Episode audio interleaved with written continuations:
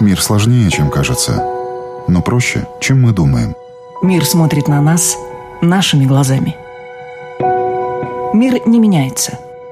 Меняемся мы. Люди и страны. Специальная проекция Латвийского радио 4 «Портрет времени». Программа подготовлена в сотрудничестве с Бюро Совета министров северных стран в Латвии.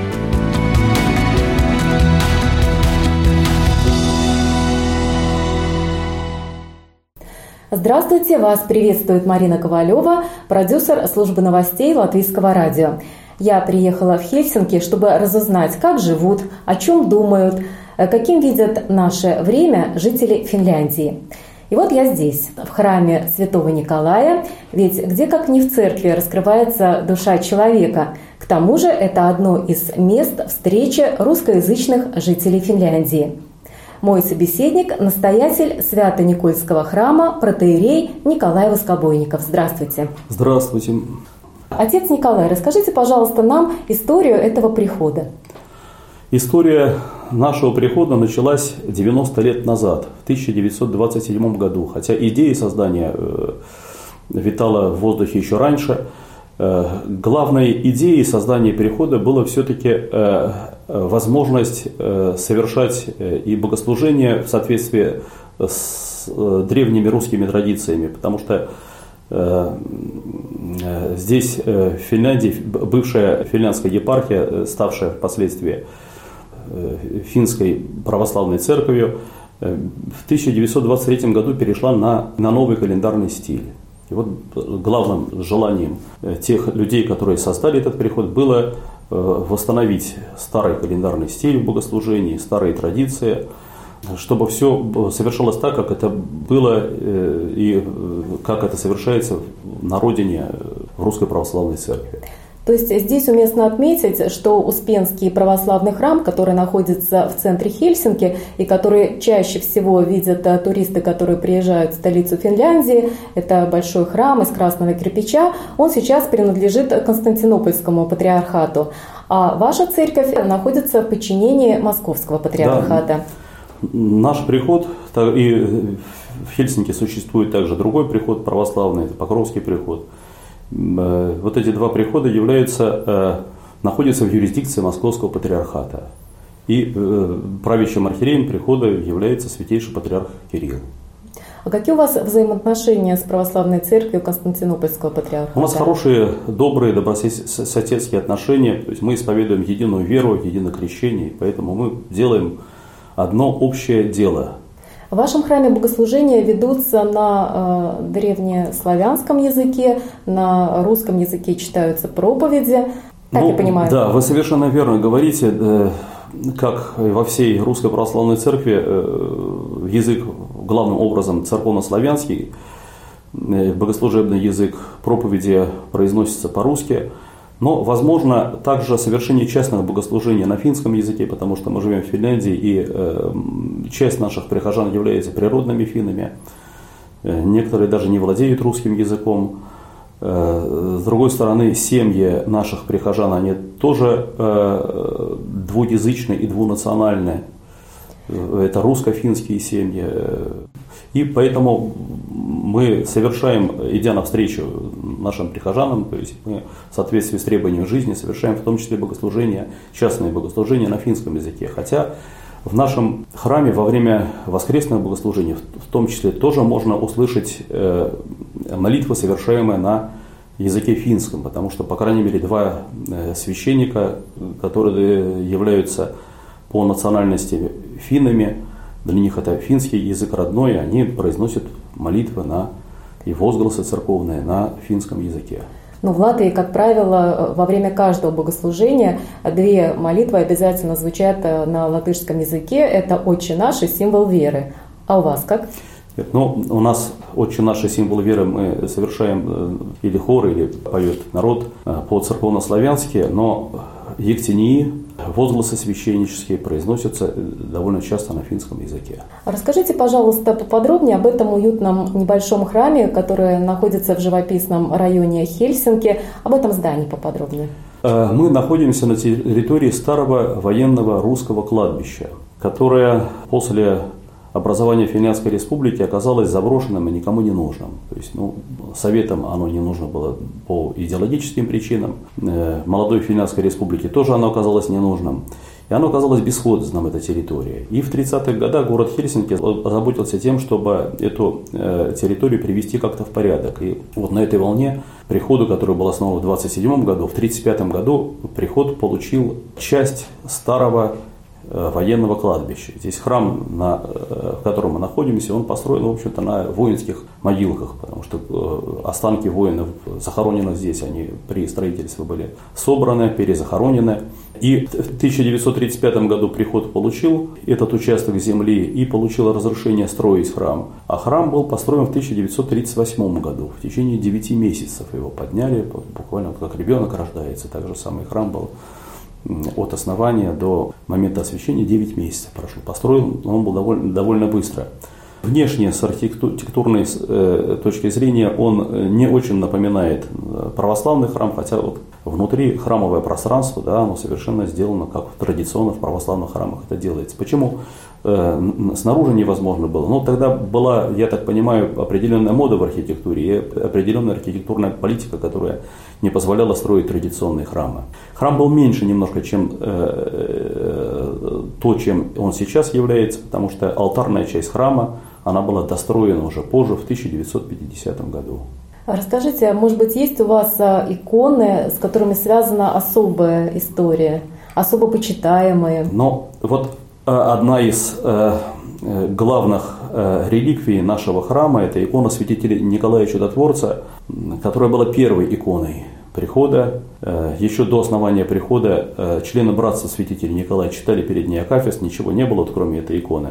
Они молились, чтобы Господь э, даровал священника, потому что главным трудностью при основании прихода было найти православного священника, который бы согласился бы возглавить приход. И вот икона святителя Николая перед ней молились. Это главная святыня нашего храма, имеющая историческое значение именно для прихода, с точки зрения истории прихода. Есть э, большое количество икон, которые приход собирал в течение всей своей истории, 90-летия. То есть здесь в храме, где мы находимся, практически не остается места для того, чтобы повесить какую-то новую икону. Все образа, которые вы видите, это древние, старинные образа, либо пожертвованные при жизни, либо доставшиеся храму по завещанию. Одна из э, таких больших икон, перед которых мы сейчас стоим, это икона э, Русь распятая. Она была написана э, в 1928 году художником Стелецким из Парижа.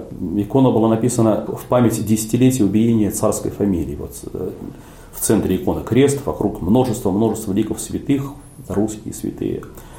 И э, рядом с крестом святые, соименные царской фамилии. Святитель Николай Чудотворец, небесный покровитель последнего императора царица Александра, мученица IV века, склонилась перед Христом. Мученицы э, древние Ольга, Татьяна, Мария, Анастасия, э, Алексей, митрополит Московский и множество других святых.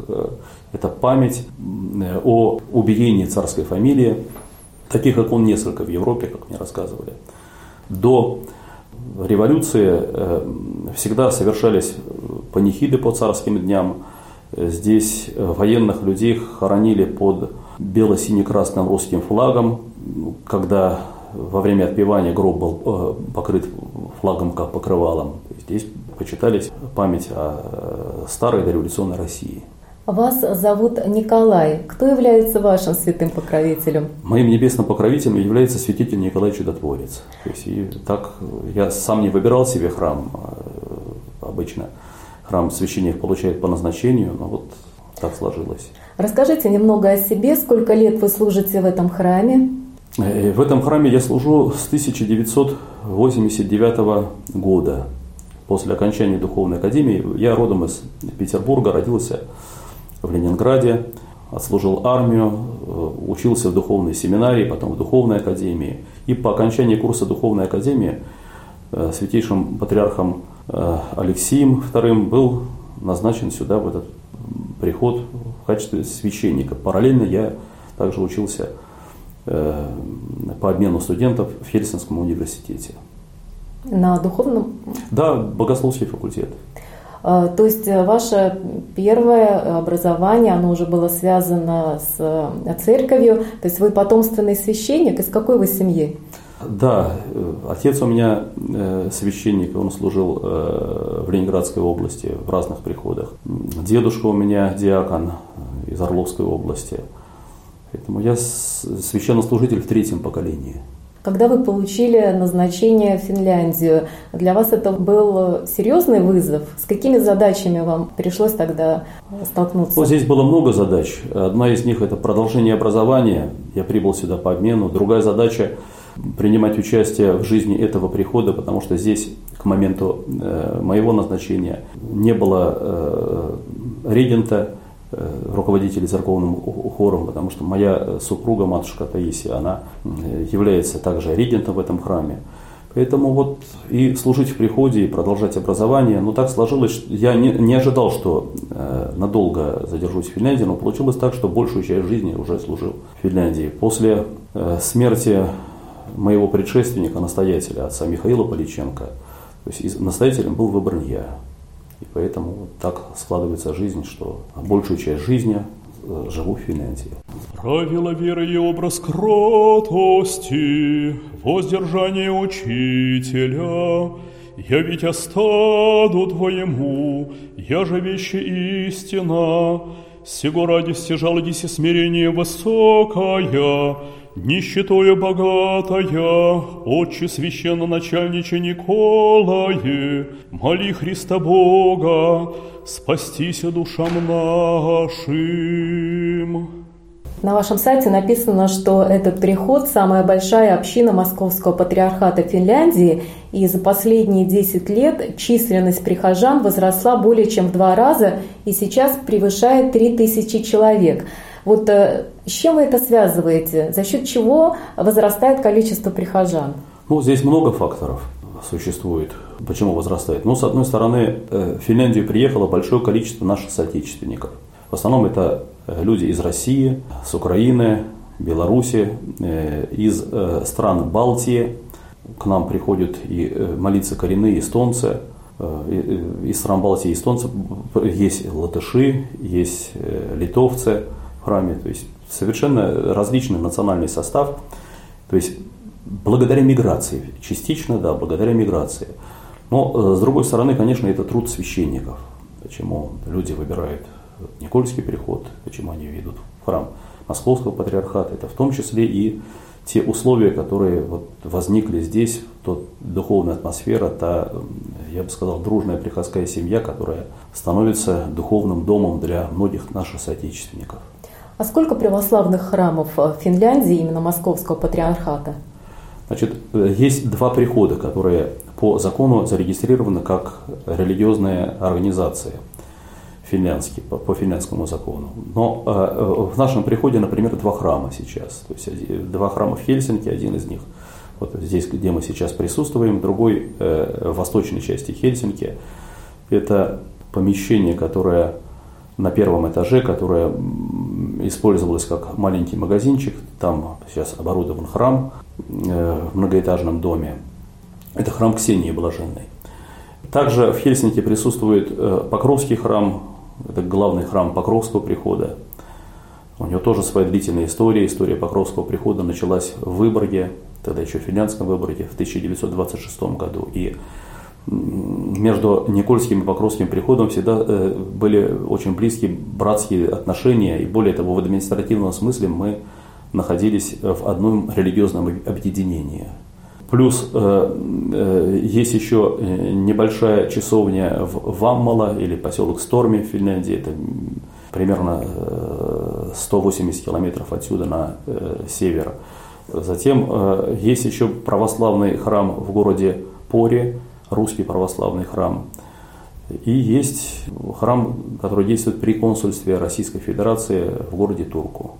Вы упомянули, что в восточной части Хельсинки э, сейчас есть еще один православный храм, и что именно там живет много русскоязычных.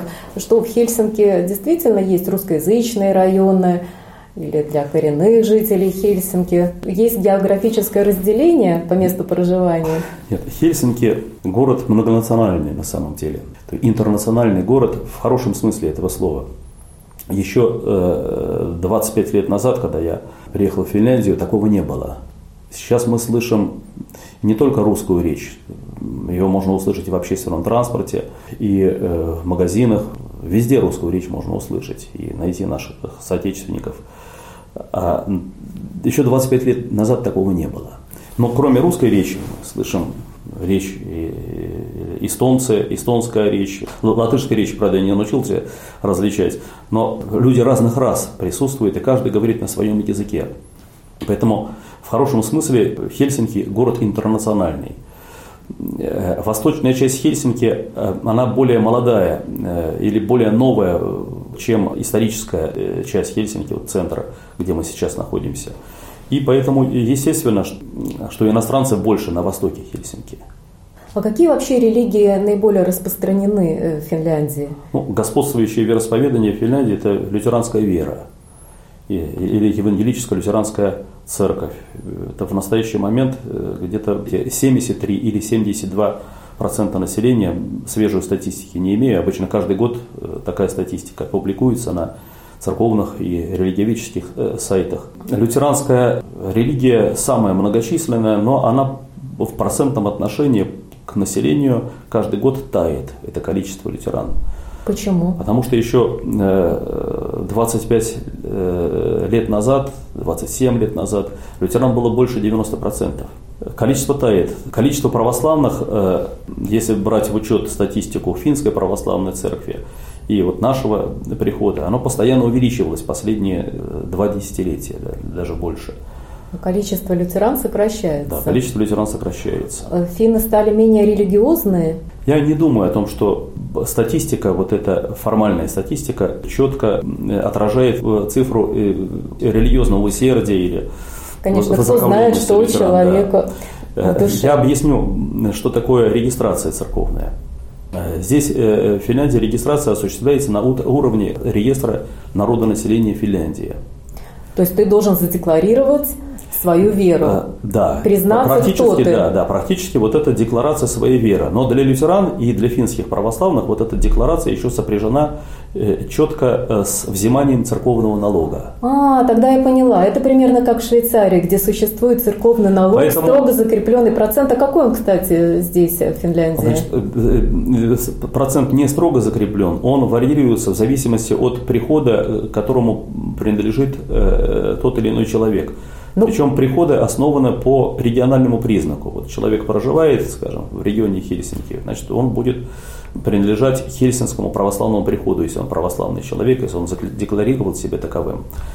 И, соответственно, налог, э, который будет взиматься э, государственными органами, налогами, он будет идти э, в кассу или в бюджет этого прихода. Ну, это примерно от 5 до 10 процентов, или это может нет, 20 гораздо, процентов? Гораздо меньше. То есть эпоха Средневековья, когда платили 10, но она прошла. В эпоху Средневековья ведь э, ну, в сравнении с современными временами человек очень мало платил налогов. 10% князю, 10% на церковь. Сейчас э, э, в современном мире налоги гораздо выше. То есть, если еще учесть налоги на добавленную стоимость, налоги, которые мы платим при покупке бензина или автомобиля, или чего-то подобного, раньше было все проще. Десятины нет. И церковной десятины, именно 10% такого нет. Обычно налог варьируется от 1 до 2% от заработка. Но я знаю, что в некоторых странах Западной Европы люди из-за этого покидают действительно церковь. Но тут вопрос, хорошо, я не плачу налог, но может быть я могу все равно заходить в храм, опускать в коробочку. Закроют ли мне двери храма, если я не плачу этот налог? Я говорю, сейчас расскажу не о нашем храме, а расскажу о том, ну, как, как это делается э, здесь, ну, среди религиозного большинства. Естественно, двери храма открыты для всех, и все могут прийти в храм, и кто желает, может внести свое пожертвование. Я предполагаю, что даже при участии, э, причащении, наверное, не, не зададут вопроса о том, э, зарегистрирован ты или нет. Но человек, который не зарегистрирован, он формально считается отлученным от церкви, он не христианин. Такого человека не будут венчать и сочетать церковным браком. Э, детей такого человека не будут крестить, потому что это формально означает э, отречение от церкви. Такой человек не имеет права на христианское погребение. То есть это очень серьезно поставленный вопрос. То есть либо ты христианин и декларируешь себя таковым, либо ты вне, и тогда, тогда ты не можешь пользоваться тем, э, что я перечислил. У нас в Латвии в последнее время говорят о том, что погребение по церковному православному уставу не надо было бы делать в отношении тех людей, которые не причащались бы в течение своей жизни хотя бы один раз. Ну, были дореволюционные правила еще. Э, таковы, что человек, который на протяжении последнего года жизни перед смертью не успел причаститься, то такового лишали христианского погребения. Но это были дореволюционные правила и практика. То есть, что касается вот нашего прихода и э, тем правилам, по которым мы живем, мы э, не отказываем в молитве или в христианском погребении человеку по этому формальному признаку. То есть, если родственники утверждают и говорят, или если мы видели этого человека в храме, то мы всегда совершаем э, церковную молитву, церковное отпевание, если нас об этом просят. Независимо от того, зарегистрирован был тот человек или нет. Э, я читала в журнале, что в скандинавских странах есть проблема с погребением по э, церковному обряду, не только по православному, а также по католическому, по лютеранскому, потому что не хватает священников, и людям надо ждать в очереди. И не то, что не получается на третий день похоронить, но надо ждать несколько месяцев. Так ли это? Ну, в Финляндии э, это обычная практика, в особенности здесь, в столице, когда человека погребают, может быть, спустя месяц после смерти. И не всегда это делают потому, что не хватает реально священников. Э, многие э, стараются построить свой трудовой график так, чтобы успеть на погребение. Поэтому все, большинство стараются похоронить своих родственников по субботам. И на субботу, естественно, выстраиваются очереди. То есть я думаю, что здесь взаимосвязь э, есть такая, что длительное условие хранения тела, оно не позволяет гроб при погребении открывать. То есть сам обряд отпевания или чин погребения проходит при закрытом гробе. У русских другая практика, поэтому э, обычно наши прихожане, они не стремятся похоронить именно в субботу, то есть можно похоронить и в любой день недели. В воскресенье, правда, нет практики погребения здесь, в Финляндии, по разным причинам. В нашей культуре принято так, что когда совершаются похороны, тогда э, все близкие, они оставляют свои трудовые дела, меняют резко свой трудовой график и какие-то другие мероприятия, и все стараются быть у гроба близкого человека. Здесь же в Финляндии все пытаются подогнать так, чтобы не затронуло трудовой график. В Латвии в последнее время наметилась такая проблема, что по кладбищам ходят ряженые, одевают облачения, выучивают несколько молитв, выдают себя за священником и таким образом зарабатывают на погребении, не имея никакого отношения к церкви. И люди, которые не воцерковленные, не знают священника в лицо, и они просто пользуются этими услугами. Есть ли такая проблема в Финляндии? Нет, такой проблемы в Финляндии нет.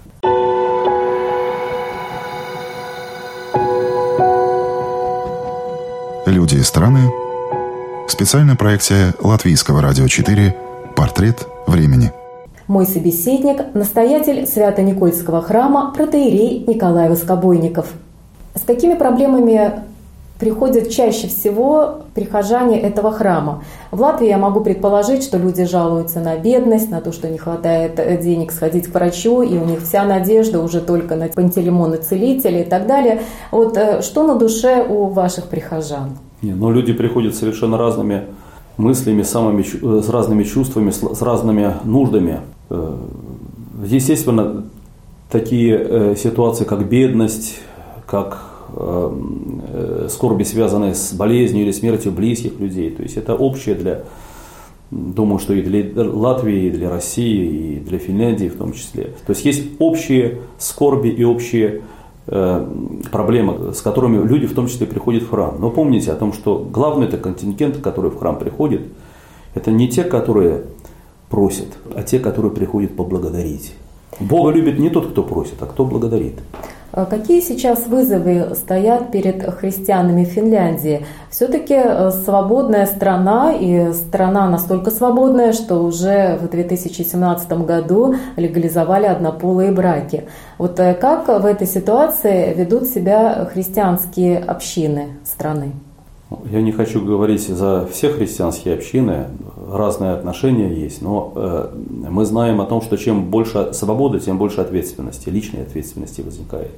Ведь э, не только однополые браки, а вопрос, например, блуда, то есть у нас же ведь э, в свободном обществе э, очень свободное отношение в обществе к э, отношениям между, в том числе мужчиной и женщиной, лишь только христианин сам для себя может ставить те ограничения, которые э, даны в заповеди Божией. Поэтому, да, ответственность, личная ответственность возникает гораздо больше, чем, э, чем то, как, как жили наши предки в патриархальных обществах.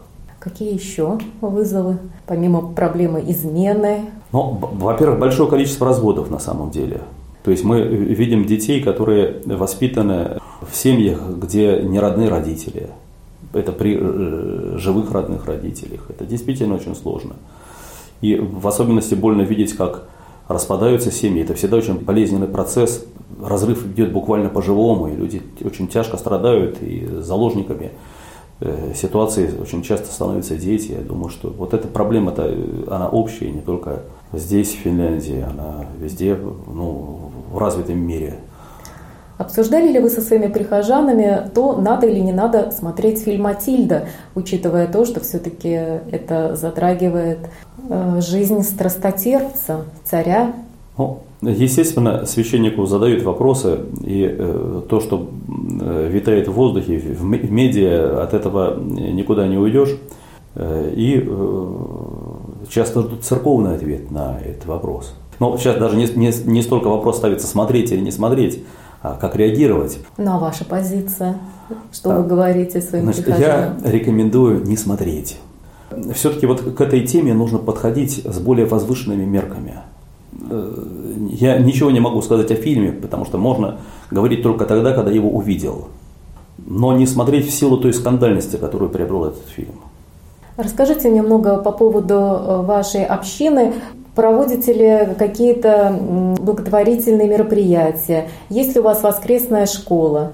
Э, в приходе действует воскресная школа. Есть также группа, э, которая действует э, во время совершения воскресного богослужения. Эта группа возникла э, по многочисленным просьбам родителей, в основном из многодетных семей, потому что маленьким детям очень сложно выстоять все православное богослужение полностью.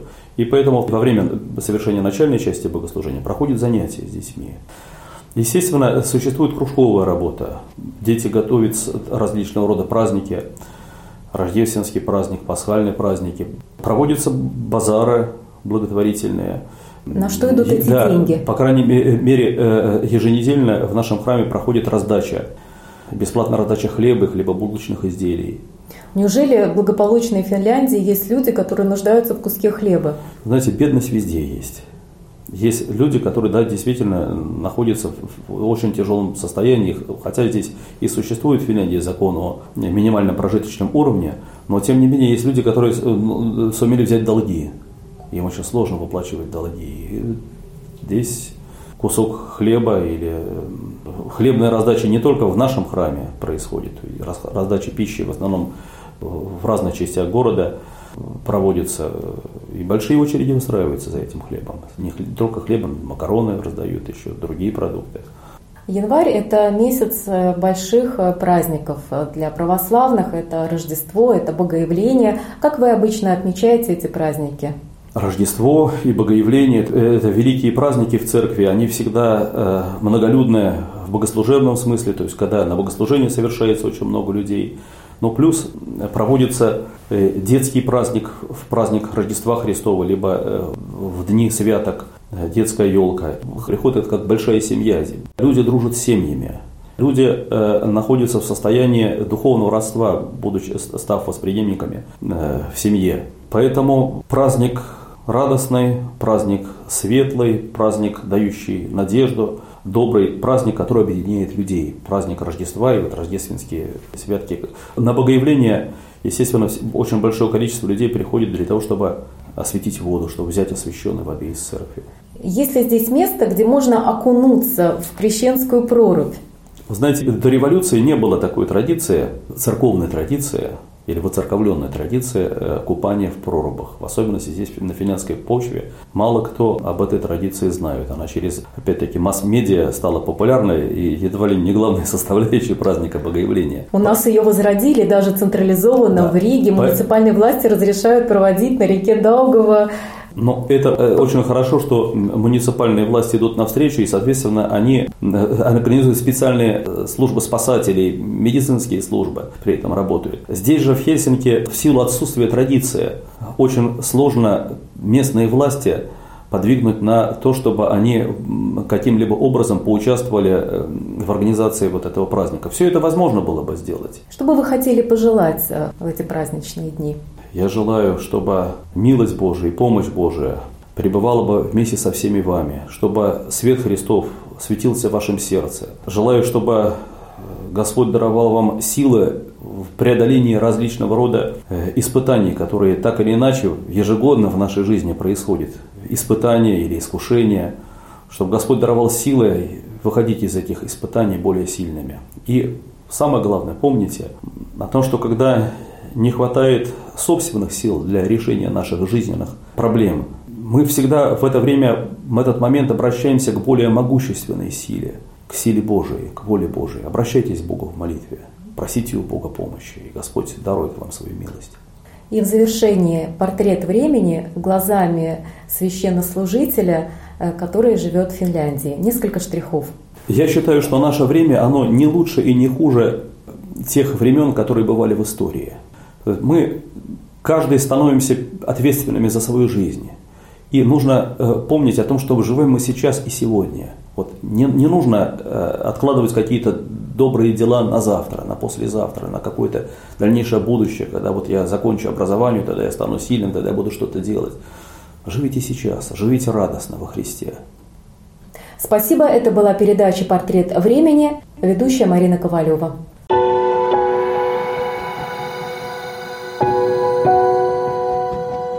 «Люди и страны» специальная проекция Латвийского радио 4 «Портрет времени».